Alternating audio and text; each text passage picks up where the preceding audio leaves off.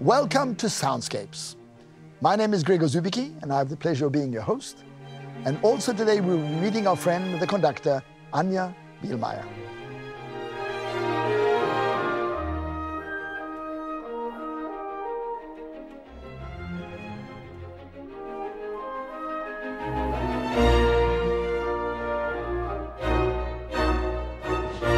Hello, and welcome to Soundscapes, the Swedish Chamber Orchestra's own pod.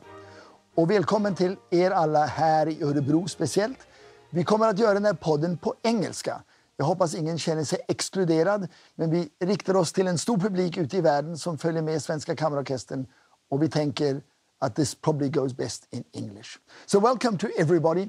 And uh, my name is Gregor Zubicki and I have the privilege of being the artistic manager of the Swedish Chamber Orchestra, which has its home here in Örebro. And we are sending this from our concert hall. So, what is this party going to be all about? I'm not really sure. It's the first one. Um, I'm thinking a conversation about music. Each program will start with a sort of um, vantage point of a program, a specific concert program that we're giving at the hall, but it won't necessarily deal just with that program. I think there are a lot of things to talk about. Uh, uh, the whole day-to-day running of an orchestra, the challenges that we have, the whole um, musical um, game that we're part of, the, the, the European world situation that we're in. Um, I think there are lots of really interesting things that are specific and interesting things that are general. And um, a theme, if you like, that I would like to take up is something I call game changers. People or events or things that change the rules of the game. So, so what is a good example of a game changer? A, game changer for me is Beethoven's Third Symphony, the music with which this whole uh, pod started. Now, what makes Beethoven's Third Symphony so special? Well, first of all, one has to think about the context of the symphony. Where did it all come from? I mean, if we go right back to the roots of music, I mean, where does music come from in general. I mean, one could talk ever about this, but there is something that connects music, dance, and storytelling. One of the oldest forms of storytelling in music that we know of today, that still exists today, is the mu- music of Aboriginal Australia, the original music of Australia, the music that Bruce Chatwin wrote about in his book, uh, The Songliners the music where the, the, the idea where the music and the singing creates the country, creates everything. And it's a beautiful image.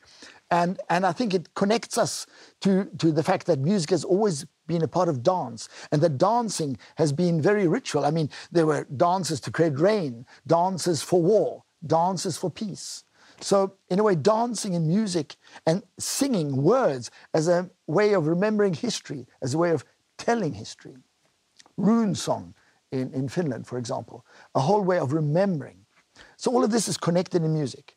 And when our Western classical music had its roots, it had its roots in dance music, but it also had its roots in church. And in the sacred music, of course, that was primarily sung, whereas the, the, the music of the streets and the music at court was the music of dance.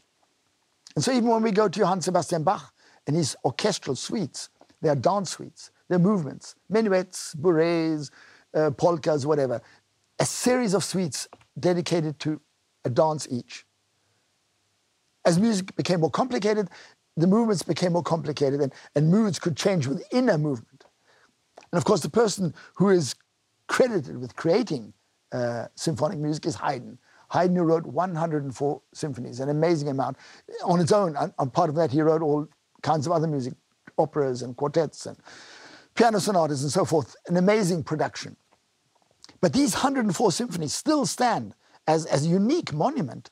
Uh, I have, have yet, I don't think I've heard all 104 for sure, but I've yet to hear a bad one. They're always funny, they're always interesting, and they have this model that, that, that Haydn created of four movements a quick movement, a dance movement, a beautiful slow movement, and then a fast finishing movement. Possibly you could change the order around and have the slow movement before the dance movement. But basically, this was the form that Haydn called a symphony that Mozart inherited. And Mozart composed 41 symphonies, which seems a trifling amount compared to 104. On the other hand, Mozart didn't have the privilege of becoming as old as Haydn. But in the end of his life, Mozart created three symphonies, four, five, maybe if you want to be generous, that really changed the whole substance of what a symphony could aspire to. And it was this situation that Beethoven inherited. And Beethoven writes his first two symphonies as, as an extension of Mozart's. But then comes this third symphony, which is twice the length of the previous symphonies. Just simply on that level, it's a huge step. But it's a huge step on so many ways that in, if you're looking at music history, you could say that there's music before Beethoven's third and there's music after Beethoven's third. And after, every composer who ever wrote music after, in some way, has to relate to that symphony. And that's why I would call this a game changer. And I think this idea of game changing on it doesn't always have to be on this huge level, but that's a theme that I would like us to have in, in this program, in our conversations with guest artists and, and, and, and the sort of ideas we pick up. I think that the Swedish Chamber Orchestra itself has, in many ways, in a Swedish context, been a game changer. I mean, we were the first uh, chamber orchestra in this part of the world who, who recorded the Beethoven symphonies. Um, the whole idea of, of stylistic and other uh, things that we brought in, they were maybe not our own ideas, but there was, we were certainly amongst the first who presented them. And so we changed, in many ways, the rule of the game here in Sweden. And of course, it's something that we are quite proud of. Um, so these are themes, I think, that we will be, be looking at going forward. And um, I think with that, uh, it's a good start. And I think we should move directly to our guest of this afternoon, uh, Anja Bihlmaier, who is uh, guesting the Swedish Chamber Orchestra for the first time. And uh, I think she's a really interesting person. And let's hear what she has to say about her role coming to an orchestra like us here in Örebro. Hello, Anja. Hello, and Gregor. welcome to Soundscapes. This is the, actually the very first Soundscapes, so that if we reach an audience of millions, it'll be fantastic. Wow, super. Let's But go probably, for it. but probably not likely, not the first one. We'll see how it goes. Anyway, wonderful to have you here, and wonderful to have you here with the Swedish Chamber Orchestra. And um, I mean, the Soundscapes is about uh, music and with an orchestral perspective. And of course, uh, conductor is, is integral to this. And, um, and we're in an unusual situation uh, as opposed to other places of work where we have a new conductor every week. Some conductors come back as guests, but even then it can be years between. And even our music director, who's responsible for most, is only here 10, 12 weeks a year. So it's an unusual situation. And you meet many orchestras in your daily sort of line of work. What is it like coming to a new place, meeting a new orchestra? It starts actually with traveling to the orchestra, finding the orchestra, the place where they are. Yeah. So yesterday I traveled from Norway, Yeah. from Stavanger here. So it took me 10 hours to find you. So and then it's on the way when you travel, you think about how will it be, how will the concert hall look like, how is the the character of the orchestra, how will the week go? So you are already preparing, or I'm doing that while I'm traveling.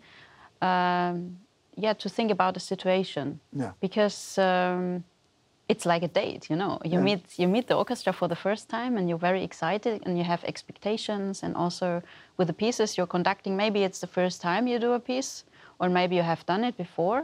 But with every orchestra, it's, it's very different, and you have to to read the character and to find out what what what does the orchestra need and what can you bring to them how does the whole sound how is the audience so it's a very interesting experience and every week it's challenging it's something new and you have to adapt very quickly and to find out what they need and what they expect from you that you can bring them together build a team and make the works come alive And you have to be a very good time manager, of course, because you only have these certain number of minutes, and you have to think how many minutes, how much time do I use here? How do you continually evaluate that? Absolutely. You try to improve your uh, process, how you work with the orchestra and how you prepare and how you develop within a week. And also, it's every week it's different how long an orchestra rehearse or how many breaks are in between. So I always ask and, and for a list where I exactly know so and so many minutes, and then I think about how I can do that or yeah, it's that's really a challenging thing, and you have to work on that so that you get better and better, and don't waste time, and use the time efficient, because that makes a huge difference. Then. Of course, you know, but also the way the musicians feel that you're using their time. So today, for example, um, we were we were playing the Schumann First Symphony, and it's been a while since we played it. And you started with a playthrough. Is that something that you normally do, just to let everybody? At least I try so. Yeah. That uh, that I get a new overview. That we find a way of communication, because conducting is non-verbal communication normally. You don't want to talk that much. So if you start with a new orchestra, we have to learn each other. I listen to what they tell me through their playing and how they look at me, and then I show them my ideas, and so we develop each each our music ideas together. So and when we have a run through, we get to know each other. It's like it's like a, to- um, a speech, like a talking to each other, Yeah. and that's nice. So I don't have to stop. So I try to get the flow, to feel them, and they feel me. And then in the end, we know when we have played through the whole symphony, we know what we need to do or where we already agree on or yeah so I, I like that to have first a run through. Sometimes the pieces are so difficult or orchestra does not know or sometimes it's tricky then you have to stop and to do it step by step. But this orchestra is brilliant and they read your ideas immediately and i i hear what they are doing and then it's it's already starting in the very first minute So now, it, before the next day, I mean, do you already have a strategy of how, how you how you think tomorrow will go, or, or will you be thinking a lot about this during the evening? No i know already i'm, the, I'm i know what what we have to do tomorrow Yeah. uh, and where we go on with Yeah. working and where that that's what you have like if you are in that job for for some years you have this experience Yeah. and then it works while you rehearse. You you you just keep going on going on what what do you need next day. So the the thing is when you are in a rehearsal as a conductor you are in three time zones at the same time. So it's the, t- the real time. Then you have to lead the orchestra. It's like if you're leading a group of, for example, um, of visitors in, in a city, you know, showing a city, you run in front of them and show them things. It's a little bit similar to a conductor. So you lead them, you're a little bit ahead. You know what will come. And now we have to turn right, now left, now a little bit slower, now louder. So that is this, the second time zone. And the third time zone is the uh, reflecting time zone. So I'm analyzing what was good, what was not that good, what do we have to rehearse, when do I have to stop. So it's three things going on all the time in your head in a, in a rehearsal. And that's quite tough in a way to organize that and to have the right balance, not to stop all the time, but like it's a like it's a diary. Aha, this went wrong. Da da da da da. Maybe if we play it a second time, it will go from alone. Do I have to stop? No. How do I do? So it's like analyzing all the time, and that's why I already know when I have stopped the rehearsal, I already know what to do You tomorrow. have the script for the next one, yeah. And in the concert, that's the most lovely thing. Everybody knows who everything works because I see myself more like as somebody who is connecting the musicians. So we have a strategy how we want to approach, the, the piece, and then player A knows what player D is doing. So it's like making connections, or like in a football team, you know, mm. you have a strategy. And then in the concert, you can just let them free. You can be very spontaneous because everybody knows how the map looks like and how the ideas are. And then you can be spontaneous and let them free. And I don't have to analyze anymore. I only have those two time zones. I know what's happening now and I lead them. Yeah. But the, the third time zone is way. So it's just, it's, that's why I enjoy concerts so much. It's a sense of freedom. When you say that about this analyzing, I'm suddenly reminded of a conductor that, that um, everybody loved, uh, Paavo Berglund. The Finnish conductor. Mm. Yeah. And he, in rehearsals, he would take small pieces of paper and put them in the score to remind himself of, of that Mm-hmm. spot. And if you were playing something and he put a piece of paper in there, you would think, oh shit, what did I do? You know, what's, what's he going to do? And then he would go back and you would be watching for what you thought was your piece of paper, you see. And then he would come there and then it would be something else. And he's, oh, I'm fine. so that's one way of, Yeah, that's one way. of keeping everybody focused at, any rate. Now, now when you conduct orchestras, um, and, and every orchestra I think is, is probably quite pretty unique. Or would you yes, say that? totally. Yeah, Super unique. yeah, Yeah, because they're artists, Yeah. and every artist is different. And then in every country and in every orchestra, there are different artists and how they work together, how they feel each other together. So it's it's always it's unique. Do you feel that there's a is there some a sort of a national trend that that German orchestras or Dutch orchestras or Swedish orchestras do they have something in common? Can one talk about that kind of thing? I mean, what I can say is, for example, Finnish orchestras are much more quiet than uh-huh. Spanish orchestra, for example. Okay, that one would expect. they, yes, they stay more away from each other. They're very quiet and uh, and they look at you. And when I conducted there for the first time in Finland, I thought, oh, maybe they do they like me? What is going on? Are they afraid? Nobody was. And then I asked him, what is going on? Why are you so quiet? Uh, and, and then they laughed because I'm so lively and, and, and very different. And then they, it was a very nice combination. Yeah. So there are some, So it does follow what one would expect somehow. Yes. Yeah, it's interesting. And then, of course, um, eh, in your background, I, I was looking, you, you started off in opera houses as well. Yeah. A quite a classical, in a way, school for a conductor. yes, I did the really German way. Yeah. Beginning as a repetitor, Yeah. playing the piano eight hours a day, Yeah. accompanying the singers, preparing them, and then jumping in, Yeah. conducting a performance without any rehearsal. Just, jump in, Mm. yeah. and either you do, uh, you make it or not. And if you don't make it, you're out. That's as easy as it is. so you have to take the chances and to be prepared and to be very clear and Yeah. brave in your communication and have your nerves under control. Otherwise, you will just not make the way, the German way. Well, it's, it's, Yeah. it's, a, it's a tough school, but it must It be a very tough. good school at, at the same time. I'm if you very get it thankful for it. Yeah. Really, because um, yeah, if you survive that, you survive everything. I think. Yeah, yeah. Then finally, just thinking about, we've been talking about one kind of role, but you've not just recently taken on the role as being musical director, Mm. which gives you a sort of four-year, three-dimensional plan. How do you think about that? I mean, it's fantastic to to develop a relationship with an orchestra, to have a vision, to work on music ideas. So, for example, we in three weeks we start our first project recording Schumann symphonies because Schumann symphonies for me it's so something so special, and that's one project. So, they, so they develop one sound and one way to for the interpretation, and also if you do it with one composer, for example, then I think it affects also other things you're doing with an orchestra.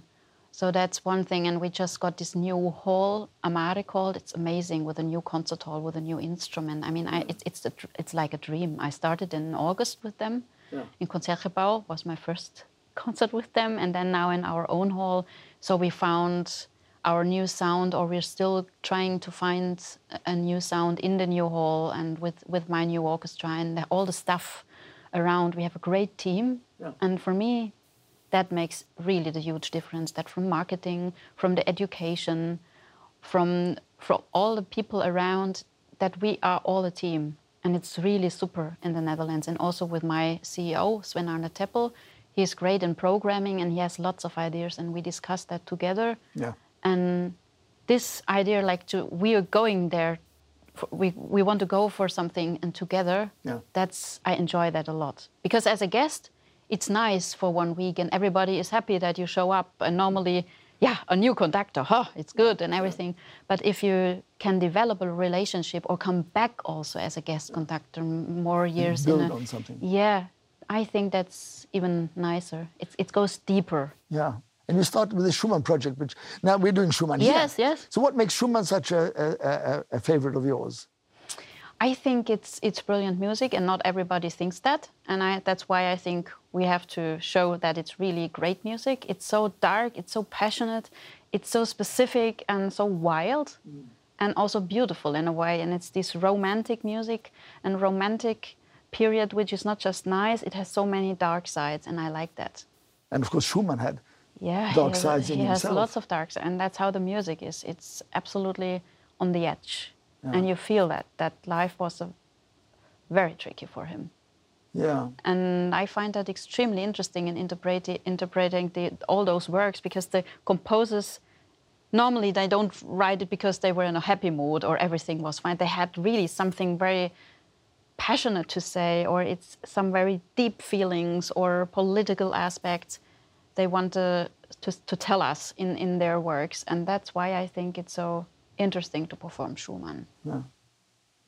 And this symphony, the first spring symphony, is so wonderful. Yes, it's so it's joyous. wonderful. It's so joyous. You hear like plants and flowers coming out all over It the really place, explodes, and yeah. it explodes, and so much energy, Yeah. and and also dreams about future and maybe also some reminiscence about other springs or what happened there. Yeah.